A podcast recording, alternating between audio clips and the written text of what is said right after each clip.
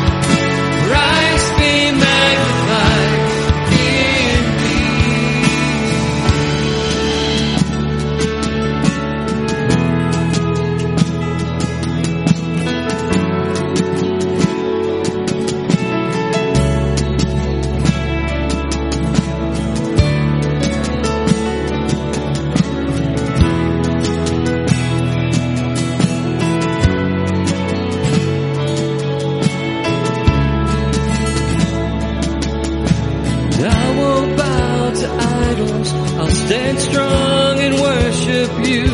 And if it puts me in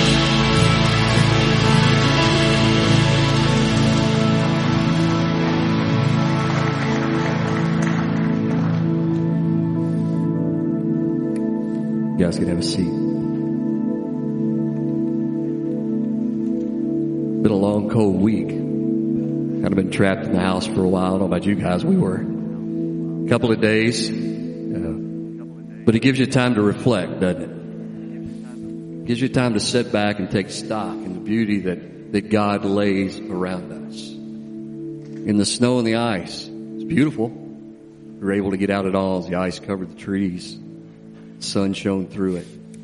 It was a thing of beauty. Absolutely beautiful. You know, we think about the time when Christ was uh,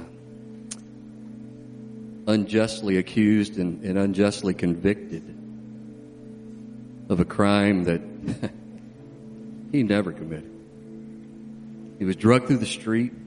He was mocked by the same people that just days before were, were, were loving on him, were praising him, were giving him all the glory that he deserves. And then we think about that walk to Golgotha. The walk to the cross. That's an ugly picture. Beaten, bruised, bleeding.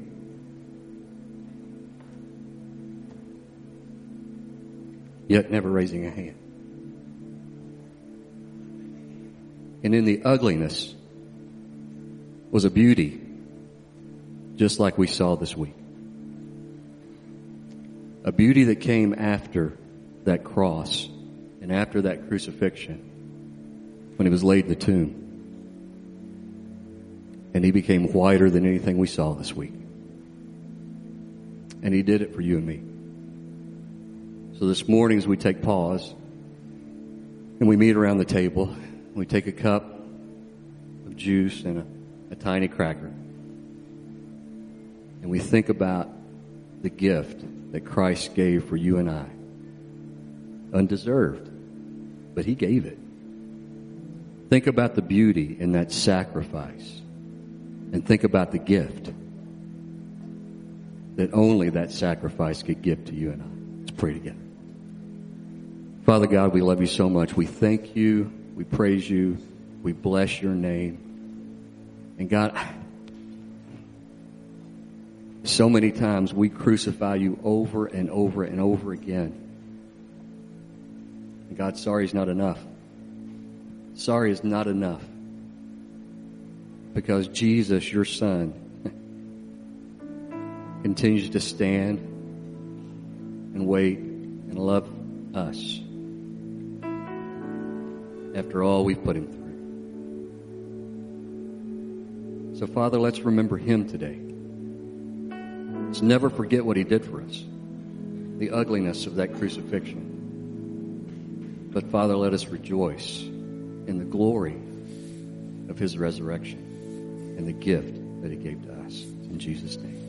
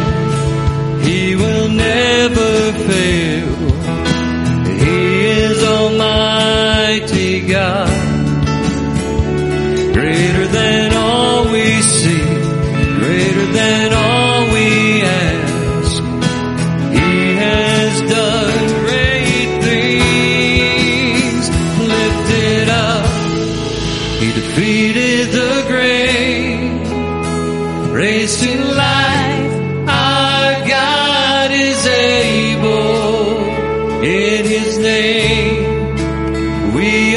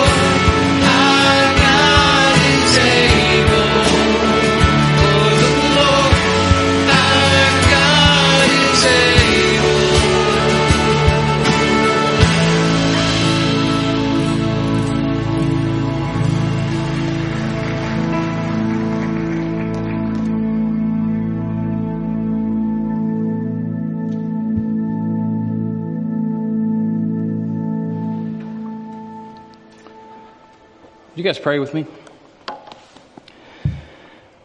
Lord God, we, we thank you for the opportunity this morning. God, we thank you that you are a God who's able. God who will never leave us, never forsake us. You are always, always, always with us. We're thankful for that reminder this morning. It's in Jesus' name. Amen.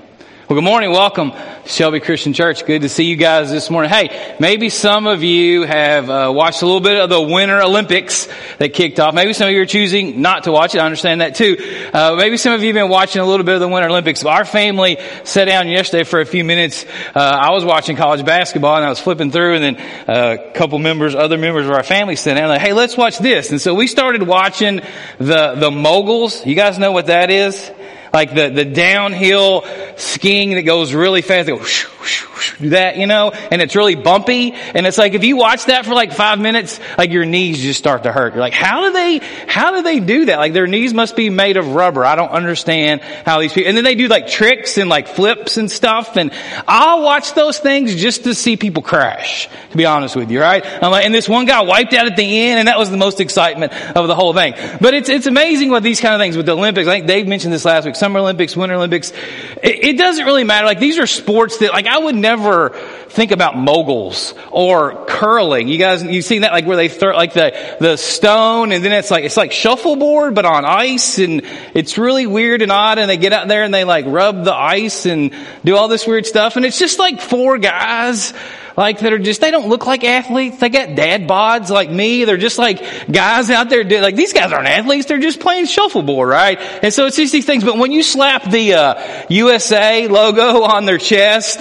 and it's like, all right, these people represent us. Like now I'm, I'm all into it, right? I'm like, go USA curling. I have no idea. I would have no, probably never ever watched that again. Apparently it's like big up, up, up north. Like I don't know if you guys like people up north do that. Yeah, it's like an up north thing, right? And so I, high schools do it. Like they, do, they have clubs and a guy called in the radio. So he goes, yeah, it's big up in Minnesota or whatever. I'm like, who would have, who would have thought this, right? Well, the, the one that I really, I really enjoy though, and I did a little, I did a little research this week on is, is the bobsledding. You guys, like the bobsledding is like, that's such an intense sport. Now this is a sport. And these guys and, and, men and women, if you've seen like, like I saw a picture of the, the guys and like the, they had their shirts off and like these guys are buff and they've been working out. They look like football, like they look like real athletes. And so they, I, I got to read a little bit about it this week about it. There's a four man and a two man bobsled, right? And in the four man bobsled, there's a pilot. There, there's a, a person who's in charge of the brake.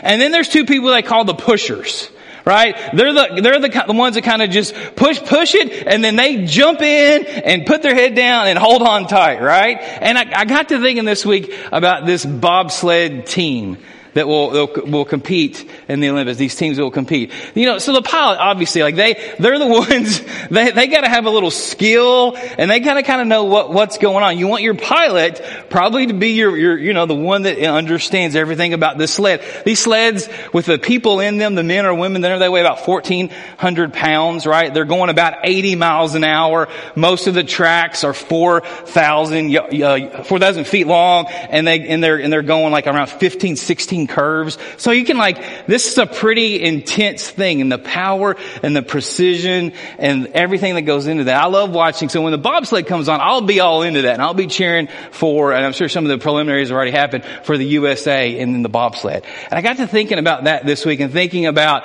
the, the gold medal families that we're talking about in this series because we're talking about, you know, families and what it looks like and, and how they function and God's design for them. We're going to get into that here in a second this morning. When you think about families, right? Everybody has a role. Somebody's the pilot.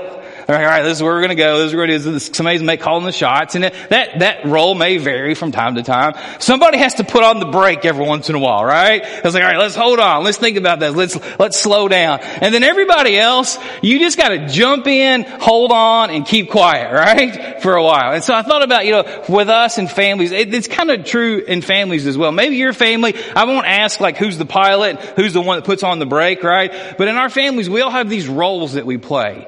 And when we talk about gold medal families in this series, I, I was, I was kind of leery of this title because when you think about that or you hear that, you see that image, you're like, well, well, this is kind of this, this idea of, of this perfect thing this perfect relationship or relationships.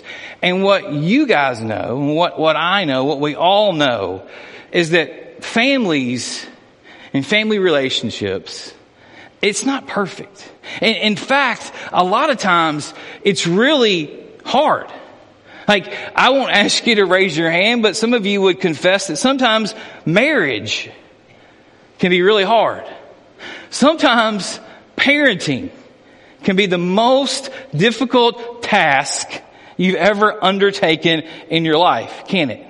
These things that God allows us to be a part of are wonderful and beautiful and, and give us so much, but they can be really, really difficult at times.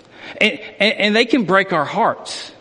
The reason why it's hard, the reason why it's difficult is because in relationships and marriages and with parents and siblings and, and kids and, and all that that goes into families, the reason why it's difficult is because it's made up of human beings who are broken. Right? Who, who, who are messed up, if we would just kind of be honest about it. Who, who live in a messed up, broken world. And so when we find ourselves in this place, and we look at what God has for us, for husbands, for wives, for our kids, for our families, for our relationships, and we understand that, that He created it, that, that he designed it, that it was his idea. He has this, this special um, thing that, that he did with families and does with families. And this morning, that's what I want us to look at because here's what you're going to see this morning in this story that we're going to, going to share together, this passage we're going to share in God's Word this morning, is that God has designed a specific design for the family because he created it. He created us. He created it. He created us to thrive within the family unit. And let me just kind of share with you and throw this out here. And, and, and don't, don't laugh at this. Don't chuckle this. Don't be cynical at this definition because when I read, read this definition that I've been praying about and thinking about and as I read scripture, kind of just working through this week, don't, don't sit there and go, yeah, right. Because it is one of those things when you hear this, it's, yeah, right. That's not how it works. You know this isn't how it works most of the time. I know this isn't how it works most of the time. Again, because of our sin. But here's what God's de- design is. God's design includes one pure-hearted man and one pure-hearted woman coming together in holy matrimony. This couple should commit to one another until death separates them. They should raise their children to know the Lord and walk in His ways. And once their children are adults, they should follow God's same design for the family, the one that has been modeled for them by their parents. You listen to that, you hear that, and you think, oh, that is this pie in the sky, like, that is like, it is, and it is. But when I read scripture and I try to understand what God has for us as, as men and women, as families, that, that, that's what I see in scripture. Is that this perfect design, this perfect idea that, that God came up with. A man and a woman and children and raising those children to love the Lord. And then wash, re, re, you know, rinse, recycle, repeat kind of thing, right? That was God's design. But like I said, you know and I know that that is not the reality. And it's not the reality again because we are people and we mess up. And we look at that and go, oh, God, you, this was your plan. This was your design. This was your creation. And it should, should break our hearts when we see that that's not how it always plays out in our world. And so you could hear all of this and go, well, then what do we do? It seems like a hopeless kind of statement, a hopeless kind of idea. But I want you to understand this morning that, that all hope is not lost because we still have time, wherever we find ourselves this morning, to move back towards God's ways. And so I want you guys to open up your Bibles to Philippians chapter 2. In this series, uh, we're focusing on Paul's, the Apostle Paul's letter to the first Jesus community that he started in Eastern Europe. Now here's how, what you need to understand about this group of people that Paul's writing this letter to in, in Philippi. All right, this Philippian letter. He's writing this people or this letter to a group of people uh, in in this Roman colony in ancient Macedonia. It was full of retired Roman soldiers and it was known for its patriotic, patriotic nationalism. So that's the group of people that Paul's, when he goes to Philippi, that, that's what he encounters there. It's this community, there's this patriarchal colony of, of retired Roman soldiers. And so you can imagine kind of the feel of, of what that place would be like. Paul was faced with great resistance there when he preached Jesus as the true king of the world. But there was this group, this small remnant, this small group of people who heard Jesus, or who heard Paul's message about who Jesus was, and they were convinced that he was the true Messiah. Paul would uh, eventually move on from Philippi and he would go on to other cities and other towns and share Jesus with other people. But when he moved on from that place, this, this new community that he established, that he inspired, they would face resistance from the city leaders and they would get persecuted, but they would remain this vibrant, faithful people. And so later on, Paul is in jail. He finds himself in prison and he wants to write this letter back to his friends in Philippi to just simply say thank you. He's saying thank you because they've sent some money his way. While he's in prison, they've sent some money with the guy and said, hey, here, take this, use this. We know you're going to need it. We've heard you're in jail right now. So here, here's some money. Here's some resources. Use this, Paul. We, we wanted to bless you with this. And so Paul's writing this letter to thank them for what they've done. And in this letter, it, there, there's a poem in chapter 2, and this is the center of what we're going to look at this morning. There's a poem in chapter 2 called the Messiah poem. And this poem, the passage, it's, it's really powerful. It, it's something that I would encourage all of you guys uh, to look at, to highlight, maybe to commit to memory or, or, to your thoughts and understand like that this is this is a, a, really beautiful understanding of the gospel because it's this condensed version of the gospel right here in the middle of this letter. And when you kind of look at the the structure of the letter th- this is the heart of it. Everything that paul talks about in this letter kind of tentacles off from this, this thing that we're going to look at in Philippians chapter 2 verses uh, uh 5 through 12. It's kind of the, the heart of, the, of this whole passage or, the, or, this whole letter. I want us to, to read it this morning. So that's where we're going to, that's where we're going to be. Philippians chapter 2 starting in verse 5.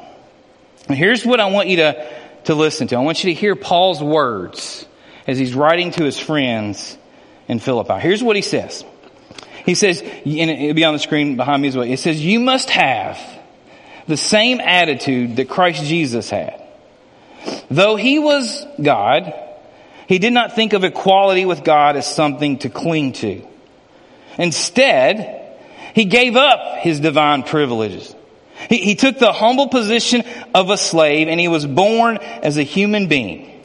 When he appeared in human form, he humbled himself in obedience to God and he died a criminal's death on a cross. I, I want you to to highlight, to, to notice, to underline that word attitude. I want you to, to notice that word humble, a humble position, a, a, God who humbled himself, a Jesus who humbled himself in obedience to God. And, and then look at what he says in verse 9. He says, Therefore, God elevated him to the place of highest honor and gave him the name above all other names, that in the name of, that in the name of Jesus every knee should bow in heaven and on earth and under the earth. And every tongue declare that Jesus Christ is the Lord, the glory of God the Father.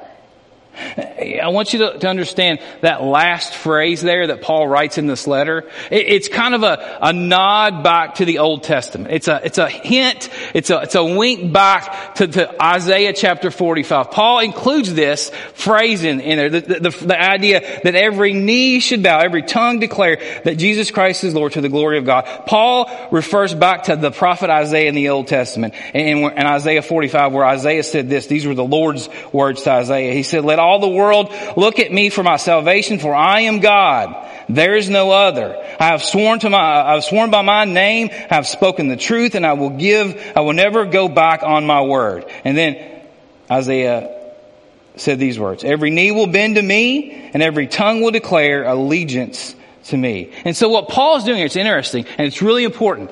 What Paul's doing here is he's saying, hey, this, this Messiah that I'm talking about, this, this attitude that I'm asking you to adopt, this humble servanthood that I'm asking you to model in your life, you have to understand this Jesus that, that I'm preaching and, and teaching to you about, that's the same God of the Old Testament. That, that's the God of Israel. There's this connection between Jesus the Messiah that we are talking about, that, that we say now is God's Son, and, and the Old Testament God of Israel. And so Paul's making that connection. It, it, Paul's pointing out here that, that, this, this is the God, this is the Jesus that we need to walk, look at, look at as an example of how we should be followers and imitators of, of him and his heart and his life. And so Paul points out Jesus' attitude first in this passage.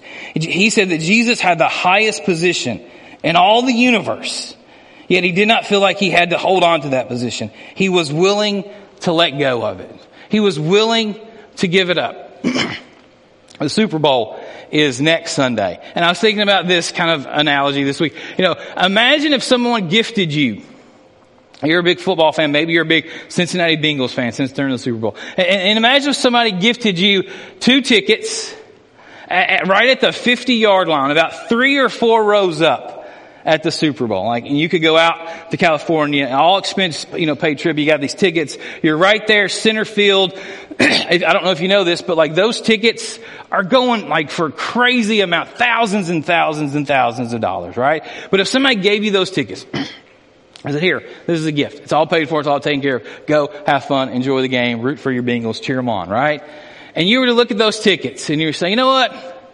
Nah, I don't want those tickets. I'll, I'll take the tickets from my other friend who, who's got nosebleeds, uh, you know, tickets up in like the 600 section. I'll just go up there and sit up there. I'll give up that for that. Now, now what Jesus is doing here is far more important and, and far more, uh, you know, extravagant than, than tickets to a Super Bowl. What, what Paul, or what, uh, yeah, what the apostle Paul is saying here is that what Jesus is giving up, what he is, is offering up is, is everything. All, all power, all authority, all glory, all knowledge. He gives it all up and he comes to earth.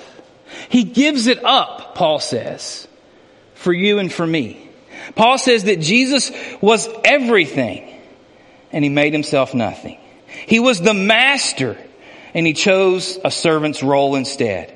He, he was the creator and he humbled himself and he became part of the creation. You know how humbling that would be for the creator? He, he was God and yet he allowed himself to be crucified on a cross. Do you want to, do you want to lead your family? Do you want to love your family well? Do you want to serve your family? The, the best way for us to do that is to change our attitudes. To understand that what we are called is to be like Jesus in this way. Paul says that your attitude should be like Jesus's. He humbles himself and he serves his family. He serves his friends. He serves us in this incredible way. And so Paul says that Jesus, he took the guilt upon himself. Paul says that he was this innocent man, yet he took the blame for all the sins from Adam to you and to me and however many generations there are yet to come. He took it all on himself. And he said, I'll take that. You just give it all to me so that you can live freely and be alive. And there's this understanding, there's this picture here of this humble servant, this God who chooses this because of us. Maybe, maybe you've heard stories of, of people, this happens every once in a while. On the news, you'll hear a story about someone who spent years in prison. And they, they've claimed that they're innocent, you know, and, and they tell their family, their friends, I'm innocent, I didn't do this. And, and so after 10 years, 20 years, 30 years, 40 years, whatever, you know, there, there's some new forensic evidence, you know, c- kind of paired with the latest technology will come out. And it is proven, like, that this person was innocent. And they've spent decades in jail for a crime that they didn't commit. I, I read a story this week about a, a guy in Chicago who's been in jail for years, and they just now determined that it was his twin brother who committed the crime. Like, so you can understand that mistaken, mistaken idea. You can understand a brother. The brother was in jail somewhere else for something else, but like they, they, they'd figured out because of forensic evidence, all this stuff, that this guy had been in jail for, for, I think it was like 30 years for a crime that he didn't commit. And when you hear a story like that, you're like, oh, the, the injustice of an innocent man going to prison for something that he didn't do. And when we think about Jesus, he was innocent. He knew that he was innocent. The Jewish and the Roman leaders that put him on that cross, they knew he was innocent. Everyone knew that Jesus was innocent. Yet, he went to that cross. He gave himself up for you and for me. And so what Paul is saying here is, he says our attitude should be Christ-like. We should understand our role. We're not entitled to anything, but we're enlisted to be Jesus to our family. Bob Russell would always say that uh, that leaders are not the exception, they are the example. Rather than bending the rules because they are in charge, leaders ought to constantly model what it looks like to follow the rules. I believe the same goes for all Christ followers. We need to model what it looks like. We're not the exception, we're the example. And people should be able to look to us, to our attitudes and the way we live our lives and see what Jesus' attitude was like. I want you to imagine with me for a second. Imagine if a family, if a family that consisted of, of parents who followed Jesus' ways and led by his example. Uh, imagine children who were inspired to live and to lead like their parents. Parents who were humbly and constantly modeling a Christ-like attitude in the home. Imagine a family, not a perfect family, not, not, not in the least, because none of us are even close to perfect. But imagine a group of people who their goal, their individual goal and their goal for their family was to model this kind of attitude that would humbly serve others and look to Jesus as that example. Here, here's what I want to do with the, the, rest of our time this morning. I want to give you guys something that you can really take home and, and, and, use this week and kind of apply to your life, the relationships that you're, you're in with, with family members and, other people as well. It, it's, it's what I've kind of just said. It's this gold attitude. And I, I want to give it to you in a cross. You guys know what a cross is, right? It's just, it's, so the word gold, G-O-L-D. And every letter of that word, it just has another little phrase that you can attach to that, that you can, you can maybe take with you this week and use as you take another step towards God's direction concerning your family. Here, here's the G. Alright, here we go. The G stands for give up. Now, no, I'm not telling you, I don't mean, I I'm not asking you to give up on your family. That's not what I'm talking about. Here's what I'm talking about. I want you to give up your ways for Jesus' ways. Paul said this. He said that Jesus' ways look like this. Uh, Dave preached about this last week in Philippians 2, uh, 3 and 4, right before the passage we're reading this morning. He said, Paul wrote this. He said, don't be selfish. Don't, don't try to impress others. Be humble. Thinking of others as better than yourselves. Don't look out only for your own interest, but take an interest in others too. Be humble. Give up your ways. Give up your prideful attitude in exchange for humility. You know what Jesus did? Jesus washed his friends' feet. He didn't stomp on them. He washed them. Romans 6, 7 says, For the sinful nature is always hostile to God. It never did obey God's law, and it never wins. It never will. If a family, if a family is full of prideful, arrogant, selfish people, it will never follow God's ways. And so we have to ask ourselves, are we self-centered? Is this all about me? Is this, hey, I'm a king in my castle here, right? I'm a queen in my castle and everyone else is here to serve me and to listen to me and to do what I say, right? Is it, is it that? Are you self-centered or are you others focused? I read this week uh, in some of the notes from a, a, past sermon that, that Mark Jones preached. I was looking at over his notes from, from this passage, and he, he had this in there. I thought it was really interesting. He said, there are two kinds of people in the world. Those who enter a room and say, here I am, right? Notice me. And, and those who enter the room and go, there you are, right? You know, the, notice the difference? You ever been around people who like, when they walk in the room, they want everyone to notice that they're there? right? You're around them and you just like, you just get this feeling that they want to, like they want to be the center of attention. Here I am. Notice me. It's all about me. And have you ever been around someone who like, when you're in their presence, the, the focus seems to always be on you. It's like they want to know about you and, and are interested in you. And it's like, oh, there you are. How are things? How are you doing? Right? That's a whole different attitude.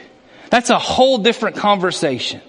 And so what we, we are saying that we need to give up in this gold attitude is to give up that, that attitude, that prideful, arrogant, that it is all about me and focus on others. Focus on serving those who you live with in your family. Focus on serving your husband or your wife or your kids. Other centered and not self centered. Give up. The O. The O stands for own it. Own your stuff. right? Admit when you're wrong. Apologize to your spouse or your kids when you mess up, mess up. Humbly admit that you're a sinner and that you're saved by grace. Before I wrote this, a week ago, I, I, I, I did this exact thing. You know, situation arises, I allow my words and my actions to not be God honoring with my family. And I have to go to my son and I have to say, I'm sorry. Sorry for the way I acted. So far, sorry for what I did and for what I said. Right? And, and so if you've, if you've never been able to, and it's humbling and it's heartbreaking and it just, it was in my gut and I felt bad and I felt, I was like, oh, this is, I feel, I'm, a, I'm the worst dad in the world, right? To go to your kids, I'm sorry. Dude, will you forgive me? Right? Have you ever gone to your spouse and said, I'm sorry? Have you ever gone to your kids and apologized and just owned it and said, I'm sorry. I messed up there. Would you forgive me? We, we have to own our stuff. And here's what we need to understand. Owning your sin is different than bearing your sins. It, it's not a sense of, of condemnation. It's not a, a desperate attempt to earn God's grace back. Jesus has taken care of all those things already. Owning our sin means acknowledging our sin without trying to justify our actions. Have you ever, have somebody ever said, I'm sorry, but, right? It's like, no, there's no but. Just say you're sorry. I'm sorry, but you, you shouldn't have done, you know, you shouldn't have said or you shouldn't have, no, no, it's not, that's not how it works. It's just, I'm sorry. Would you please forgive me? We, we own our stuff, right? First Peter 2, 24 says, He personally carried our sins on his body on the cross so that we can be dead to sin and live for what is right. By his wounds, you are healed. And so Jesus gives us the ability to own our sins, yet not to be crushed by the weight of them. We understand that he bore them so that we can own them. You get that? He bore them so, so that we can own them and so that we can ask for forgiveness and acknowledge them and say, I messed up here. Would you forgive me? And, and then you move on from that. You don't carry the weight of that around for the rest of your life because Jesus has carried that away. And so the O is own it. And the L, the L stands for let go. Maybe you've heard someone say, you just need to let go and let God. What, what are they saying when, when they say that? What does that mean? What, it, need, it means that we need to be reminded that God's in control. Even when our families may seem to be swirling downward in a chaotic mess, right? Have you ever just had to stop and be reminded and pray, God, you have to be in control of this situation because I, I know that I'm not and I can't be in control. Have you ever had to just let go and let God? You know, I thought a lot this week about why that's hard for us sometimes. Why is it hard for us to do this? I think pride causes us sometimes to take the reins back from God. Sometimes we feel like we can fix it right? We, we feel like we can fix our kids. We feel like we, we can fix our spouse. We feel like we can fix this situation. And if you've tried, you know the answer to that is that you can't. I can't. We can't. It's not up to us. And so we just humbly go to God and say, God, will, will you move in this area? Will you, will you work? We, we let go and we give it to the, to the Lord. A humble, Christ-like attitude says, God, you lead and I'll follow. Sometimes we believe in ourselves too much and we think that we can change the situation or, or solve the problem. But the truth is that it's God who solves that.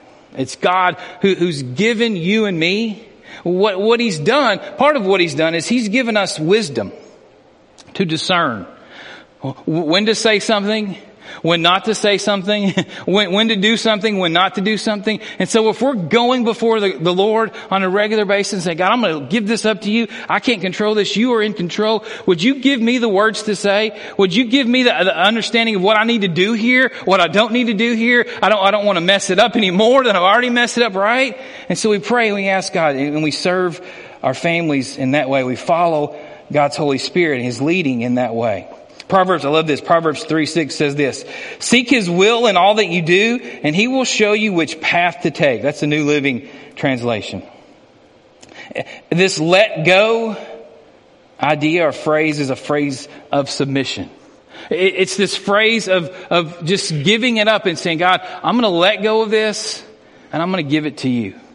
You, can't be in a posture of, of, of submission before the Lord if you have clenched fists.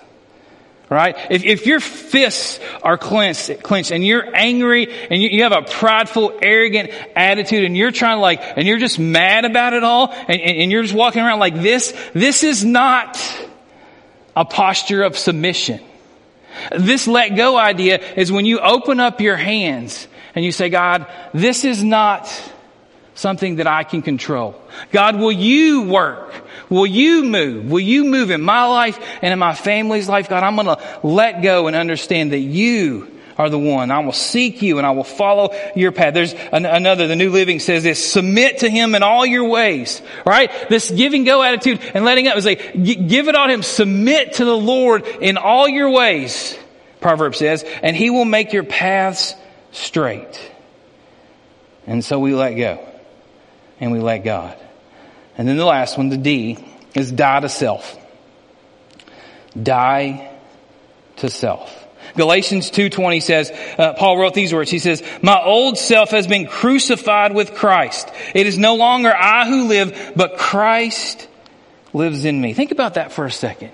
Think about a person, a Christian, who would say, It is not me anymore. It's not about me. Do you see the selflessness in that? Not a selfish attitude, but a, a, selfless attitude that says, this is not about me. When I became a follower of Christ, Paul said, my old self was crucified. It's no longer in existence. I live, Christ lives in me. So I will live in this earthly body by trusting in the Son of God who loved me and who gave himself for me. And so when we start to replace selfishness with selflessness, we start to look more and more and more like Jesus. We die to self by living more like Him. And we set aside this prideful, arrogant attitude of like focusing on ourselves. And so can you imagine? Can you imagine living in the context of a family where everyone is, that's a Christ follower in that home has this same attitude? Like everybody's fighting for who gets to do the dishes. Right? Everybody, like everybody's like, all right, I'll do it because I want to serve. I do it because I want to do the laundry. Like I'm going to make sure, you know, imagine raising, you know, kids like they're messy and they're dirty and they're like, and like they all this like, who pick up this and do that and do that. Imagine if there was this like attitude of like, hey, I'm going to, I want to be the first one to serve, right? I know it's pie in the sky. I know this is crazy for most people to even think about, right? But can you just imagine being like, hey, I'll do that. I'm going to do that without complaining or grumbling. It's not about me. It's about the family. It's got to get done. So let's just do it, right? Uh, uh, imagine living in a scenario where everyone was focused on others and not themselves. Imagine a family full of Jesus followers who took this seriously. You think that would change things in our homes, in our community, in our schools? You, you imagine a, a, a community full of families moms and dads at home teaching their kids to just humbly serve others, to love them and to look for opportunities to be Jesus every day at school, on their teams, in the community. You think that would change this place? I do. And so Paul says that's the attitude. To be crucified with Christ is to allow our fleshly desires to die to make room for the Holy Spirit to move in us. Jesus died for our sins, and Paul says that he died so that we could live without condemnation if we seek and repent of them and accept him. How dare, how dare we, how, how dare you and how dare me keep around our sins like a, like a, like a family pet? Right? These sins that we just kind of come back to over and over again. How, dare us like say, I recognize that this is sinful. I recognize this is an attitude that I shouldn't have. This is a thing that I shouldn't be about. I recognize that this is not who I should be, because the Holy Spirit is working on you and convicting you of that sin. But then we go back to it over and over and over. You ever been there? You ever done that? You ever been in a situation and go, why do I keep coming back to this, this sinful thing that like just draws me back in all the time? O- over and over and over again. Right? What Paul says is that when you become like Jesus, that old self should be crucified. It should be dead. It is gone. It no longer exists. Like there's no going back to that old way. And if we would do that, if we would die to self, God could use us to change our families forever. So here's the gold attitude. Take this with you this morning. Give up your pride. Own your stuff let go and let God and die to self. I love, I love Chick-fil-A. You guys love Chick-fil-A? Chick-fil-A was founded by a guy named Truett Cathy. Truett Cathy uh, is based in Atlanta, and uh, he, he's gone to be with the Lord now. But Truett Cathy was the founder of Chick-fil-A. You've probably been to Chick-fil-A, and you know that they're efficient, they're friendly. They have the best chicken sandwich around, right? It's really good food too. You go through their drive through and I'm like, I'm amazed. Like, you know, you sit in other drive throughs for like half an hour and like, I feel like they can read your mind at Chick-fil-A. and They already know what you want, right? It's already there ready to go in like three and a half minutes, right? It's this incredible organization, this incredible company. Truett Cathy founded Chick-fil-A with this principle. He had this plaque that sat on his, his desk for years and years and years. And it said, I am third. I am third. And so what he, what he taught the, the, the people that worked uh, for him, the leaders in Chick-fil-A and, and all the, the, company, all the restaurants all over the world, he said that this is the principle. It's this joy principle. J-O-Y, another acrostic for you. J-O-Y. Jesus first, others second, yourself last. That's what he built Chick-fil-A on. So, so when you go into a Chick-fil-A and you're like, why does this, why does it seem a little different here? Why is this a, a different fast food experience than other places? It's because it's built on the principle of joy. Jesus first, others second, yourself last. I got to thinking this week, what if we started to lead our families that way? With this principle of joy. Jesus first, others next, everyone else next, and then yourself last. I, I don't know, but I suspect if we adopted that attitude, that Christ like attitude, that our families would be golden. Would you guys pray with me? Lord God in heaven, we thank you for today.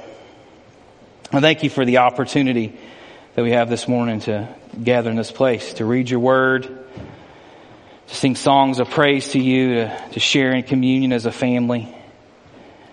God, we thank you for what you've done in our families.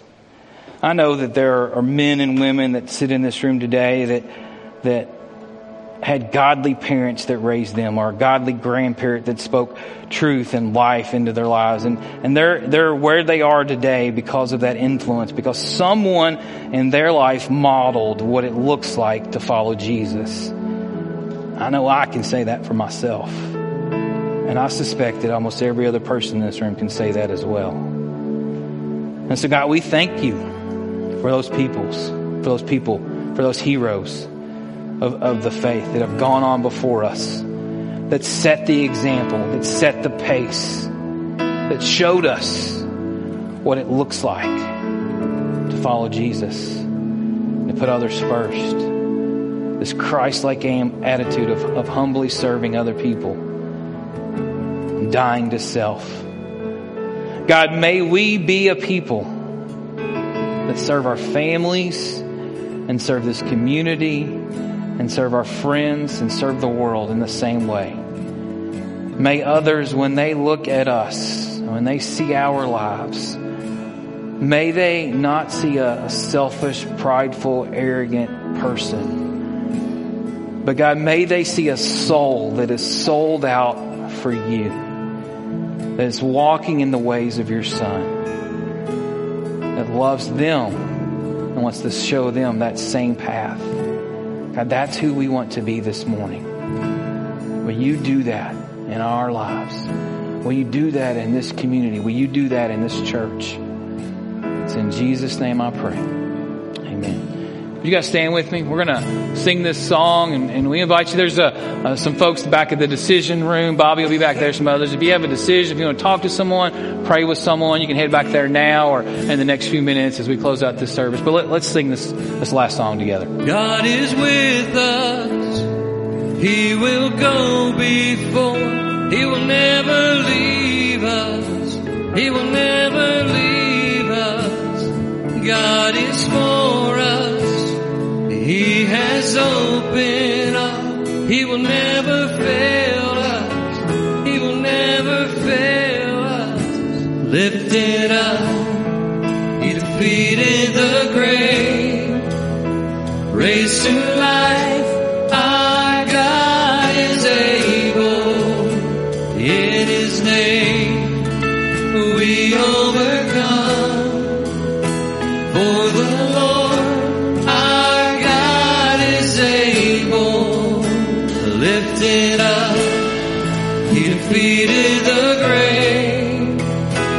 Raised life, our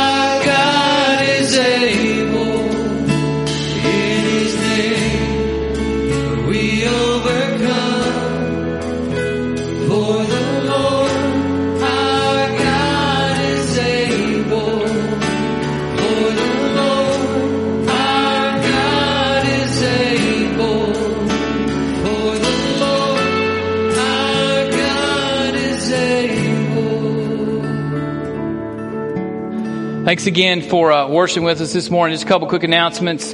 Um, this is val- our uh, February, so all of our Valentine events are coming up this weekend. Actually, on the 11th is our daddy uh, daughter date night, so you can continue to sign up for that over in the children's area. Also, our Valentine banquet for adult couples is the next evening on the 12th, and then the 13th is the Super Bowl party. So our students will be having a, a big event for that. So if you have middle school kids, high school kids, make sure that they're here for uh, for that as well. Also, on February the 22nd is our next Pathways uh, event out in the Common Grounds area. It'll start at six o'clock.